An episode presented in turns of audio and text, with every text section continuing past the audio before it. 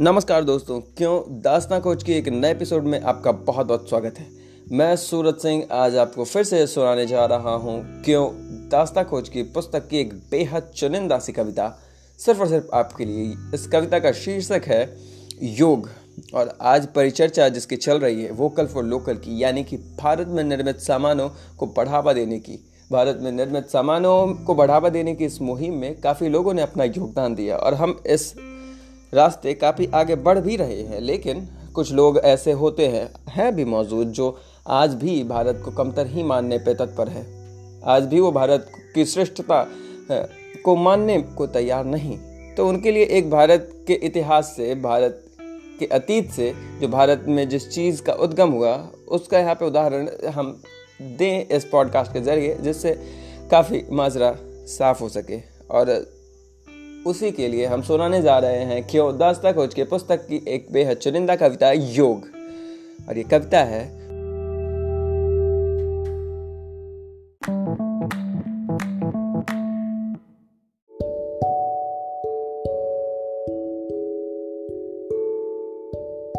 विश्व गुरु था भारत जग का, जब संयोग से करते योग। वही योग जिसका उद्गम भारत ही है। और हम उस समय विश्व गुरु भी कहे जाते थे जब हमें अपनी सामानों पे, अपनी चीज़ों पे गर्व था। आज भी गर्व है, लेकिन उसमें काफ़ी गिरावट भी आई है। अगर वही स्वाभिमान हमें उत्पन्न हो, वही स्वाभिमान जो हमारे अतीत में था। इतिहास से यही तो सीखने को मिलता है। अगर वो स्वाभिमान हमें वापस लौटे तो हमें विश्वगुरु बनने के रास्ते में जितनी बाधाएँ हैं, उससे काफ़ी बहुत ही जल्दी निजात मिल जाएगा। विश्व गुरु था, भारत जग का, जब संयोग से करते योग। अब योग की बात की जा रही है अगली पंक्ति में। महिमा बस महसूस हो सके, शून्य शरीर को मिलाना योग। और योग जहाँ तक हम सतही तौर पे जानते हैं कि सिर्फ़ शरीरों को तोड़ मरोड़ना हाथ को मरोड़ना, पैरों को मरोड़ना, अपने पूरे अंगों को मरोड़ना सिर्फ़ योग यहीं तक सीमित है तो हम काफ़ी गलत हैं। योग की सीमा ये बिल्कुल नहीं है, बल्कि योग तो उस विधि का नाम है जहाँ पे हम अपने संवेदना को पूरे विश्व की संवेदना से मिलाते हैं और पूरे अस्तित्व को एक मानकर हम महसूस करते हैं। महसूस नहीं, उसे जीते भी हैं उसी तरीके से। महिमा बस महसूस हो सके, शून्य शरीर को मिलाना योग। ध्यान धरा पर बैठ के एक क्षण, ध्यान धरा पर बैठ के एक क्षण मन को पावन कर देता। मेरे मन पर लगाम मेरा, मेरे मन पर लगाम मेरा, काया निरोग करता योग। मेरे मन पर लगाम मेरा, काया निरोग करता योग। यहाँ पे ये बहुत ही ज़्यादा ज़रूरी सुनने वाली बात है। इसको आप ज़रूर अच्छे से सुने। ध्यान धरा पर बैठ के एक क्षण। ये तो धरा पर बैठ के एक क्षण अगर ध्यान करें, उसका वखान किया जा रहा है, उसका लाभ हमें बताया जा रहा है। लेकिन ध्यान की शुरुआत हम वहाँ से भी कर सकते हैं, अगर हम चल रहे हैं। तो पैरों को जैसे जैसे उठाएँ तो हमें ये ज्ञात हो, हमें ये ध्यान रहे कि मेरा पैर उठ रहा है। हाथों को उठाएँ तो हमें यह ध्यान हो कि मेरा हाथ उठ रहा है। हम जब बोलें तो हमें यह ध्यान हो कि हम बोल रहे हैं। ये भी ध्यान की विधि है और इसकी शुरुआत भी। अगर हम इस प्रक्रिया से भी शुरू करते हैं, आप इसका ध्यान ज़रूर रखिए अगर हम इस प्रक्रिया से भी शुरू करते हैं तो हमें बहुत ज़्यादा लाभ मिलेगा। और ये जो प्रक्रिया मैंने आपको बताई, ये मेरी नहीं, ये आचार्य ओशो की प्रक्रिया है। और इसका ध्यान आप ज़रूर रखिए, इसका उपयोग भी ज़रूर आप कीजिएगा।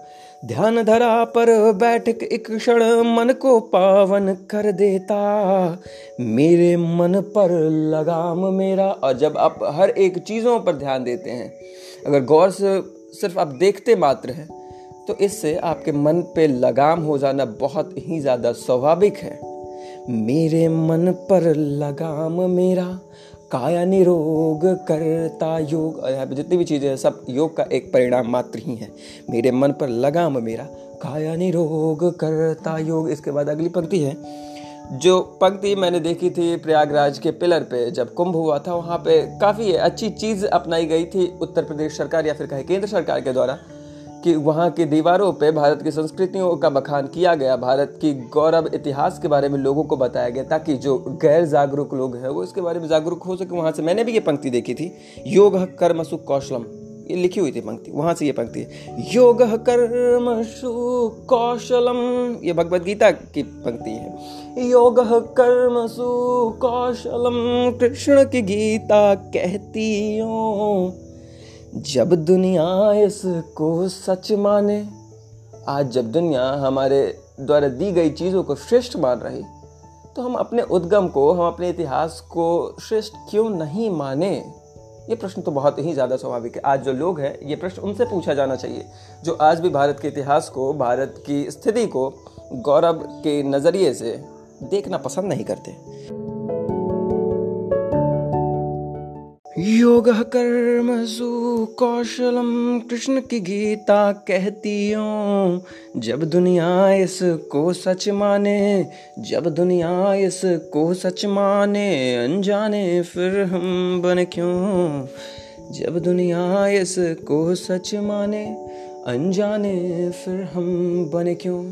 हमें अपनी चीज़ों पे, हमें अपनी संस्कृति पे, हमें भारत के इतिहास पे गर्व होना चाहिए, ना कि हमें दूसरे के इतिहास को श्रेष्ठ मानकर सिर्फ़ और सिर्फ़ उसे अपनाने की पहल करनी चाहिए और भारत को तिरस्कृत नज़र से देखना चाहिए। ऐसे में विकास हमारा तो खैर कभी नहीं हो सकता, गुलाम हम भले फिर से ज़रूर बन जाएँ, ये बहुत ज़्यादा स्वाभाविक है। आज इस पॉडकास्ट के ज़रिए हम ये एक पहल ज़रूर कर सकते हैं कि हम अपने भारत की संस्कृति पे, अपने भारत के इतिहास और इसके गौरवशाली महान पुरुषों के उद्गम धरती का श्रेय होने पर हम गर्व कर सकते हैं। आपने इस पॉडकास्ट को इतने प्यार ध्यान से सुना। आपका बहुत बहुत शुक्रिया।